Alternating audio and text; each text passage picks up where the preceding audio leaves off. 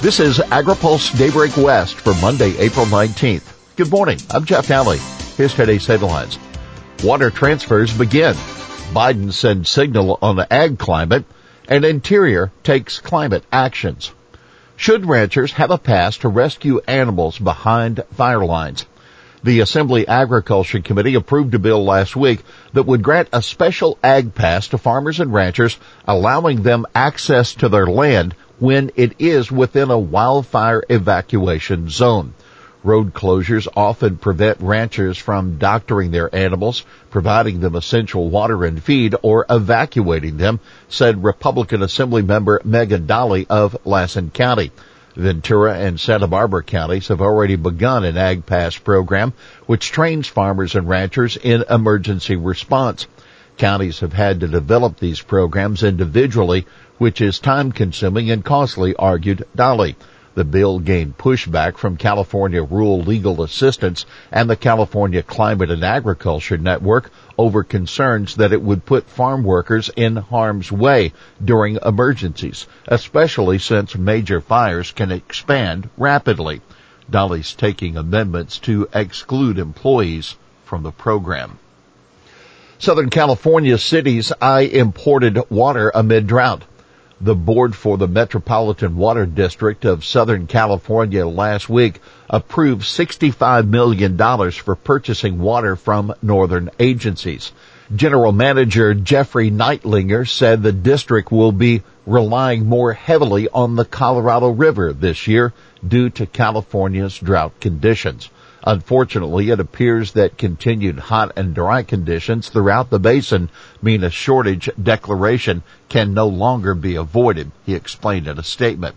The district, which serves Los Angeles and about half of the state's population, has partnered with agriculture agencies along the river to save water by funding partial land fallowing, crop rotation, and irrigation improvements.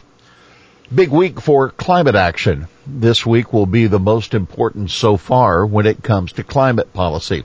In connection with a global leaders summit that President Joe Biden is hosting online Thursday and Friday, the administration is expected to release a new pledge for reducing U.S. greenhouse gas emissions. Meanwhile, leaders of the Senate Agriculture Committee are expected to release a new version of the Growing Climate Solutions Act, which is aimed at accelerating the development of carbon credit markets. The bill would authorize and fund a new USDA program for certifying technical advisors and credit verification services. Now, for more on the Climate Week and its importance, you can read our Washington Week Ahead at agripulse.com. Bonnie gets the power and money to shape climate policy. In a major development for ag climate policy on Friday, the White House announced plans to nominate USDA climate advisor Robert Bonnie as the department's new undersecretary for farm production and conservation programs.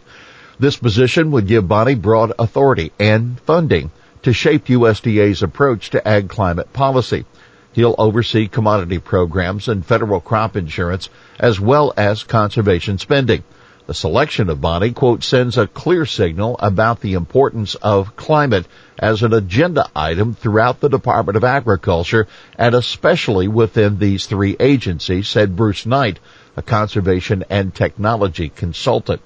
Knight served during the George W. Bush administration as chief of the Natural Resources Conservation Service and later as USDA Undersecretary for Marketing and Regulatory Programs. Knight says Bonnie will be positioned to implement some long-term changes to the agencies, including making sure addressing climate change is part of the NRCS mission. At the same time, Bonnie is someone farm groups should feel comfortable working with, according to Knight.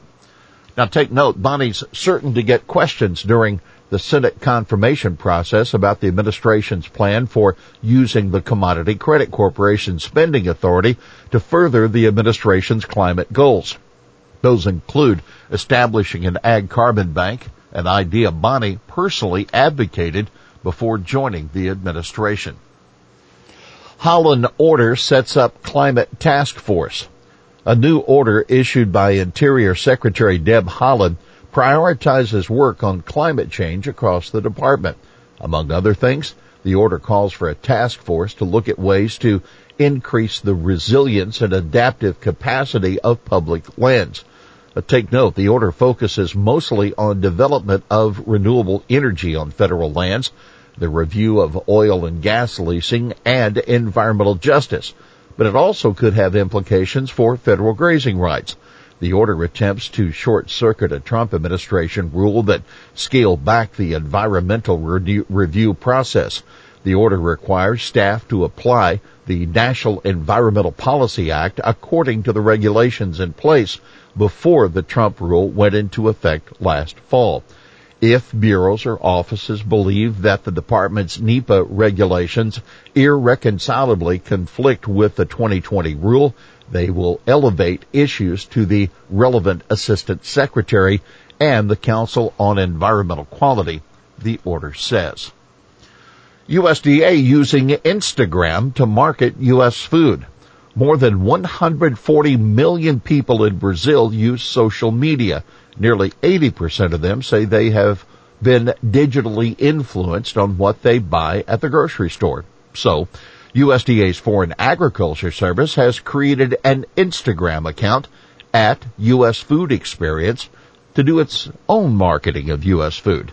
FAS has started highlighting chocolate chip cookies, clam chowder, white wine, beer, waffles, and sockeye salmon on the digital medium, as well as investigating Brazilian views of imported U.S. cuisine. Budweiser, McDonald's, and Coca-Cola, widely popular in Brazil. FAS says its research shows Brazilians like U.S. food products, but many consumers also say they're generally too expensive.